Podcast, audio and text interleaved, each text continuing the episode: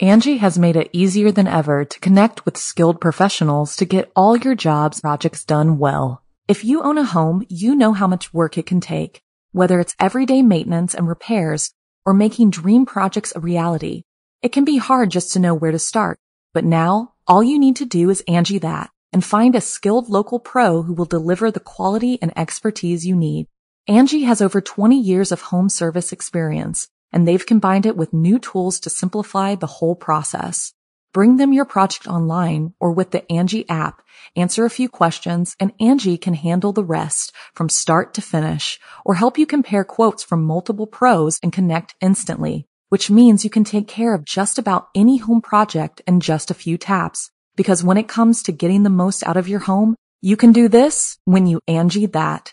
Download the free Angie mobile app today or visit Angie.com. That's A-N-G-I dot com. The Angie's list you know and trust is now Angie, and we're so much more than just a list. We still connect you with top local pros and show you ratings and reviews, but now we also let you compare upfront prices on hundreds of projects and book a service instantly. We can even handle the rest of your project from start to finish. So remember, Angie's list is now Angie, and we're here to get your job done right. Get started at Angie.com. That's A N G I, or download the app today. If you struggle to fall asleep, then you may want to try my Sleep Whispers podcast. The problem may be your loud neighbors, or maybe it is restless squirrels living inside your brain. I can't sedate your neighbors, but I can tranquilize your brain squirrels with my gentle whispering. Check out my Sleep Whispers podcast, and I will whisper you to sleep with bedtime stories, guided meditations, fun trivia questions, and curious Wikipedia articles. Just go to sleepwhispers.com or search for Sleep Whispers in your podcast app. Squirrels be going down tonight. An Unlikely Outlaw. I'm Jason Horton, I'm Rebecca Leib. and this is Ghost Town.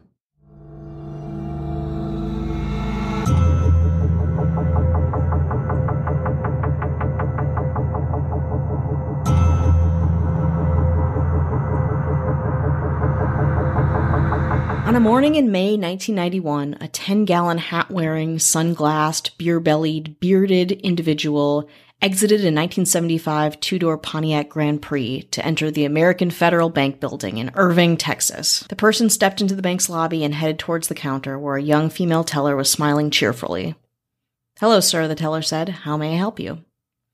The bearded man slipped the teller a note. This is a bank robbery, it read. Give me your money. No marked bills or dye packs. The stunned teller handed over a stack of cash from her drawer.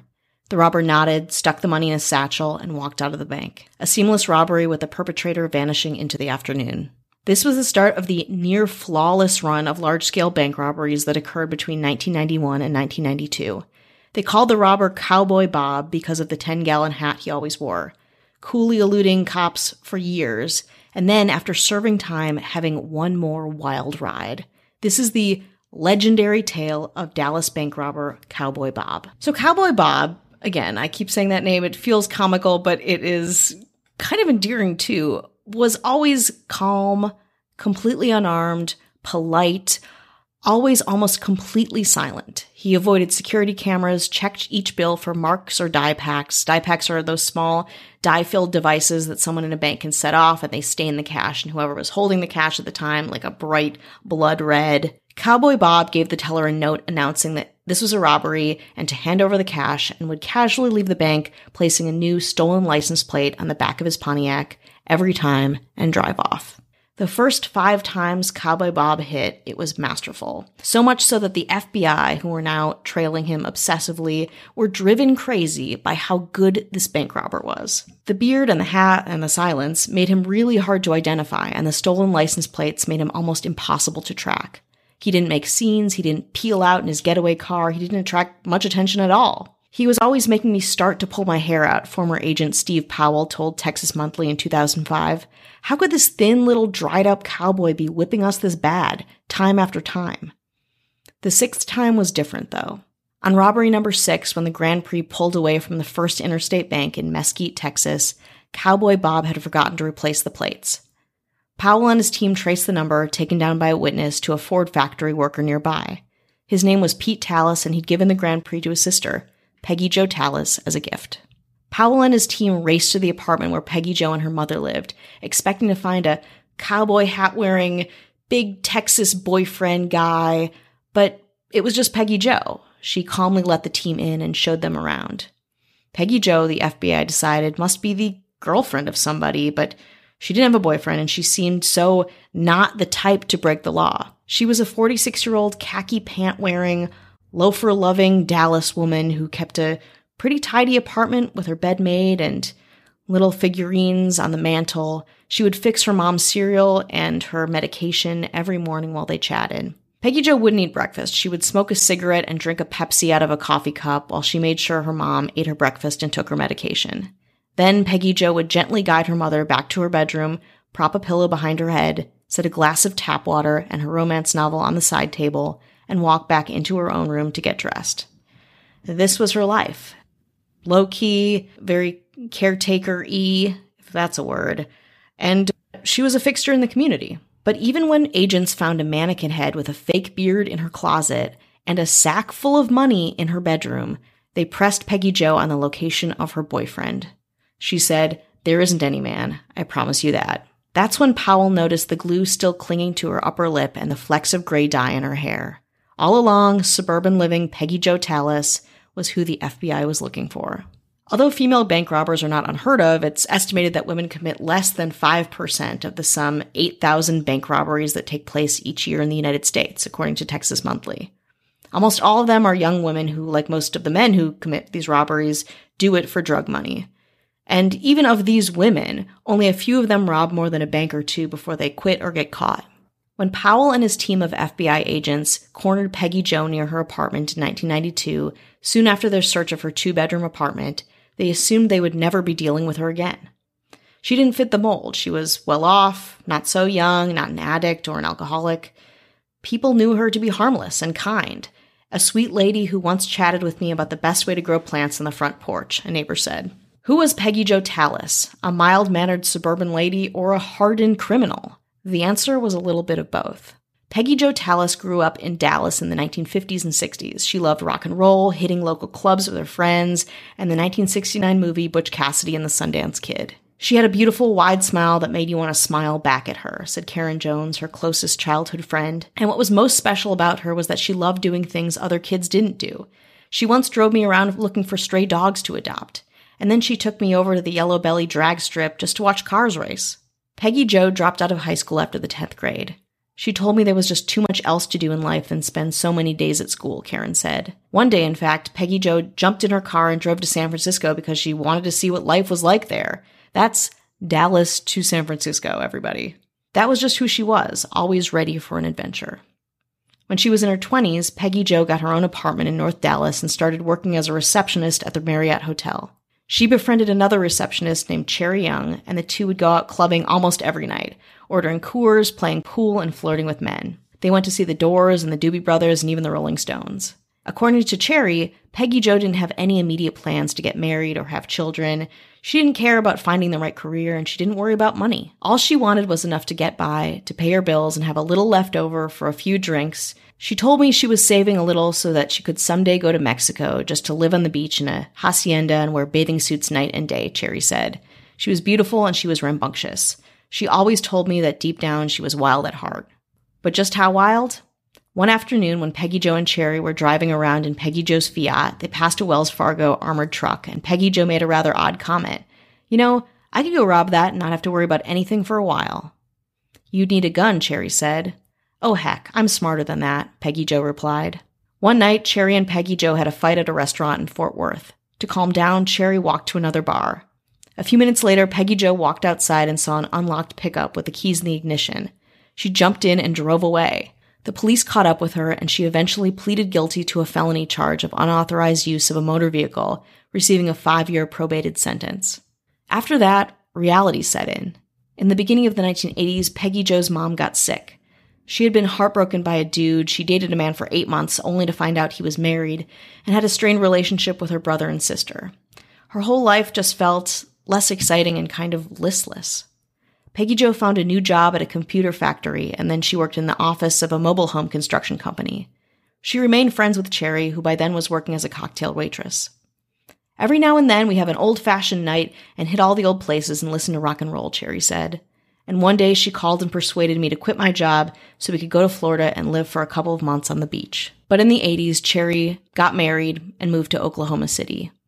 Peggy Jo's childhood friend Karen had also married. I don't think she was ever able to get over the pain of the betrayal from the married man, Karen said. I think she decided to be alone.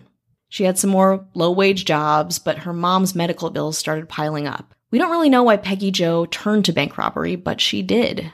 Maybe it was the easiest way to make a few bucks. At this point, she kind of channeled her younger self into Cowboy Bob and ended up enjoying the thrill so much that she continued to rob banks even after she had enough cash. But let's take a break. You can live out your MasterChef dreams when you find a professional on Angie to tackle your dream kitchen remodel. Connect with skilled professionals to get all your home projects done well. Inside to outside, repairs to renovations. Get started on the Angie app or visit Angie.com today. You can do this when you Angie that. The Angie's list you know and trust is now Angie, and we're so much more than just a list. We still connect you with top local pros and show you ratings and reviews, but now we also let you compare upfront prices on hundreds of projects and book a service instantly. We can even handle the rest of your project from start to finish. So remember, Angie's list is now Angie, and we're here to get your job done right.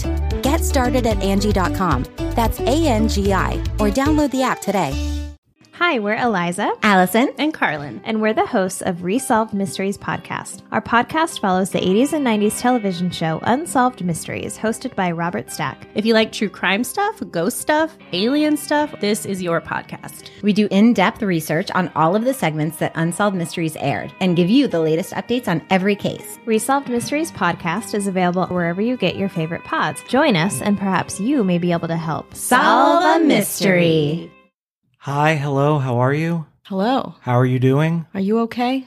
Am I okay? Do I say that every break? Perhaps. Nobody's answering you. I think that's the problem. That is so- the problem. I need answers. I need them in Well, about three weeks, may- whenever maybe, you can. Maybe, maybe episode 1000, you'll get that answer. Oh, episode 1000. We would like to say hello to everyone that's listening. Thank you to all of our patrons. Thank you for supporting and to our government. That's right. We have our mayors. We have a little Ashley Matson, Hello. a little Joshua Lambert, Hello. a little Dara Rosenzweig, Hello. a little James Harrington, Hello. and to our one and only governor, Avian Noble, the first one and only. Right. No second- Esquire? It's not. No? Gonna, no, we're not. We're not gonna be passing down the name. It's solid. It's set in stone. One and only. We decided. Man, So if you're out there and you have the name Avian Noble and it's not Avian Noble, make yourself known. change it to Snake Whoa! as a last name. I thought we First could- name Beth. Oh, Beth Snake. That would be pretty Right. cool. I don't know. Beth Snake is like an actual very cool name. yeah. So Hey, if you're Beth Snake, Oh, really? Beth Snake. It's like oh, I thought you said snake. I did Snake. Beth Yeah. Snake. Oh, and then I heard you say steak. I don't know. No, Am maybe- I hungry? Where's this going? I don't know. Steakums. Mm, they're good for you. I wish. I wish too. I have one red hot, piping hot steak. For who? Where? How? When? one review Okay. for us to read and weep. This is from Podcast Addict. Back there again. Five stars. Hmm. Now, you know I never curse. Do I ever curse on here? Almost never. Me too. Unless I'm quoting something. Then I will. That's my parlay. Huh. I fucking love how much Rebecca fucking curses. Uh. and if you don't like it, then fuck you. also, Jason is gorgeous and their rants don't suck. This is everything we've wanted ever wanted to hear. Honestly, this is everything in one review. It's a greatest hits. and that is from Jay Thomas. Jay Thomas has given me life. Jay Thomas, whoever you are, make yourself known. Everyone's gonna make themselves known. so, no, well, then I can make you my emergency contact. and if you want to hear bonus episodes, ad free, no chit chat, just getting straight to the good stuff, you can go to patreon.com slash ghost town pod. So, back in 1991, that was her first bank robbery, and she was nervous, but she pulled it off. In fact, after the FBI's Steve Powell interviewed bank employees and watched the surveillance tape of that hit, he had no doubt that he was dealing with a professional. The only thing he eventually noticed that seemed amiss at all, that didn't feel like a completely seamless, perfect robbery, was that I mean, the beard, but again, he a disguise, fine, but that she wore her cowboy hat backwards. So he was tipped off just a little bit that maybe she wasn't as suave as everyone thought she was. Peggy Jo was tried and convicted of her crimes as Cowboy Bob and served three years in prison. By the time she got out, she was almost in her 60s. Her mother had passed away, and she worked at a local marina where she was very popular with families and a joy to be around. Before long, she was kind of high profile. She was this local character. Her kindness and helpfulness had made her famous in a different way. It seemed like she was putting the past behind her. One thing that I really love about her, too, is that you never see an article where she explained why she became Cowboy Bob. In fact, she never talked about it at all to any media outlet ever. She had people approach her for book opportunities, movie opportunities. People wanted to make a biopic about her, but she never took them. And she, again, never talked to press. So she's still a mystery. In the spring of 2004, Peggy Jo approached a man at the marina who was selling a Frontier RV. She gave him almost $6,000 in cash and promised to pay him $500 more at a later date. Her plan was to head down to Padre Island or Mexico and live on the beach like she'd always wanted. Peggy Jo sold or gave away all of her furniture in her hometown. She sold an old Volvo she had been driving. She carried a few potted plants over to her neighbor's front porch and she drove away in her RV a couple months later. Peggy Jo left a telephone message for her best friend from the marina, Carla Dunlap. When Carla had developed breast cancer the previous year, Peggy Jo had checked on her nearly every day and had brought her a cap to wear when her hair began to fall out. On the message, she asked how I was doing, and she said she was about to hit the road, Carla said. And then she said, and no matter what happens to me, always remember that I love you. And then, not out of complete nowhere, but again to a lot of her friends and family, a bank robbery occurred in the small Guarantee Bank on the southern edge of Dallas. And then another at a local Guarantee Bank. This time, the robber wore a large black straw hat and a pair of black sunglasses, and made one simple mistake. Peggy Jo got careless. She did not check for the dye pack. It exploded as soon as she walked out the door, covering the money with red ink. A plume of red smoke also began to rise from the satchel as she headed back across the street, dodging traffic to get to her RV. The smoke satchel caught the attention of a couple bystanders. Because of her disguise, however, they couldn't tell who they were watching man, woman, they were not sure. Within minutes, a posse of law enforcement officers tailed Peggy Jo as she headed down the highway in her RV. She made one last ditch attempt to get away and suddenly hit the brakes, turning the RV into a quiet subdivision. Before she could get to the end of that street, however, a couple of police cars raced past the RV, boxing her in. Armed officers in bulletproof vests leaped out of their cars. Minutes ticked by. Because the curtains were pulled across the windows, the officers were unable to see inside, and they didn't know who they were dealing with. From what could later be determined, Peggy Jo sat in the RV at her little kitchen table, smoking a cigarette and drinking a soda. On the floor next to the table was her black satchel, the money useless, almost all of it stained red. A couple feet away from the satchel was her fishing pole, and beside the pole was her box of family photos. A few more minutes passed. Peggy Jo went back into her bedroom where a 357 Magnum loaded with hollow point bullets was hidden underneath her pillow. But that wasn't what she was going for. Peggy Jo picked up a toy pistol that she also kept in her bedroom. She walked to the door and opened it, her hands at her side. You're going to have to kill me, she said. Ma'am, you don't have to do this, replied one of the officers, a young man who would later be advised by his superiors to seek counseling for the guilt that would haunt him. You mean to tell me if I come out here with a gun and point it at y'all, you're not going to shoot me? Please don't, please don't do that, yelled another officer. But then she walked out of the RV holding the toy pistol. Just as she began to lower it, four officers fired. She pulled off her sunglasses, fell forward, and died. The FBI still assumed there were accomplices in the RV.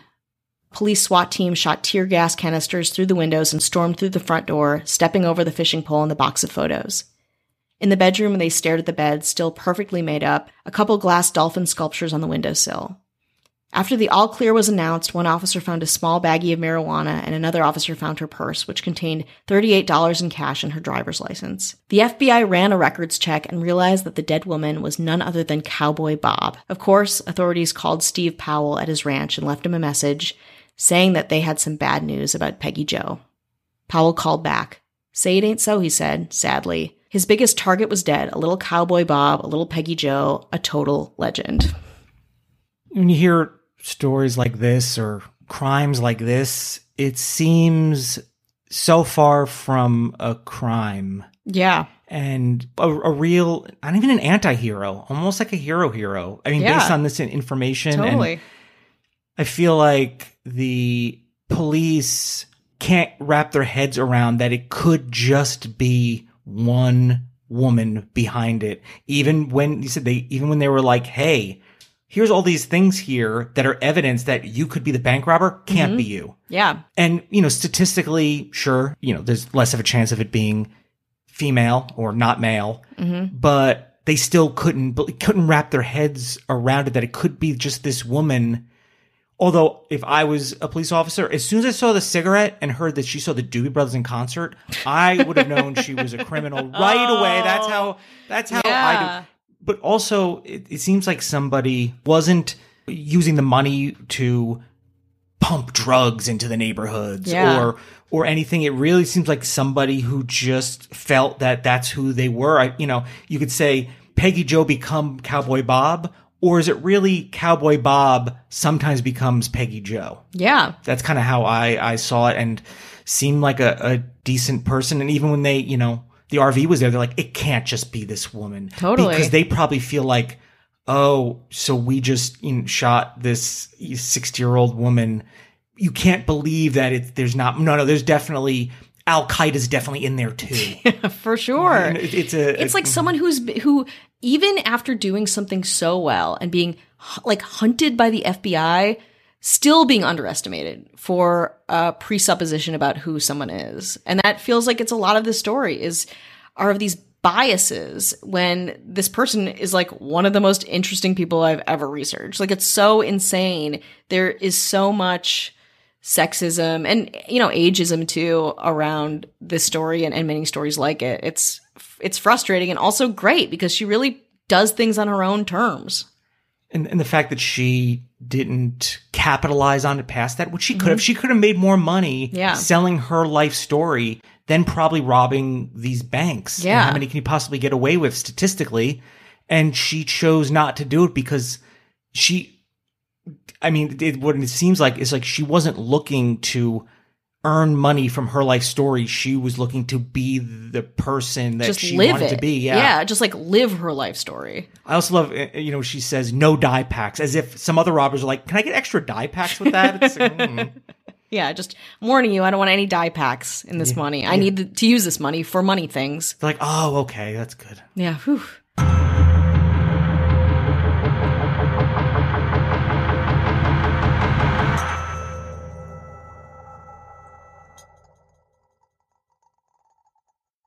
Angie has made it easier than ever to connect with skilled professionals to get all your jobs projects done well. If you own a home, you know how much work it can take, whether it's everyday maintenance and repairs or making dream projects a reality. It can be hard just to know where to start, but now all you need to do is Angie that and find a skilled local pro who will deliver the quality and expertise you need. Angie has over 20 years of home service experience, and they've combined it with new tools to simplify the whole process. Bring them your project online or with the Angie app, answer a few questions, and Angie can handle the rest from start to finish or help you compare quotes from multiple pros and connect instantly, which means you can take care of just about any home project in just a few taps. Because when it comes to getting the most out of your home, you can do this when you Angie that. Download the free Angie mobile app today or visit Angie.com. That's A-N-G-I dot com.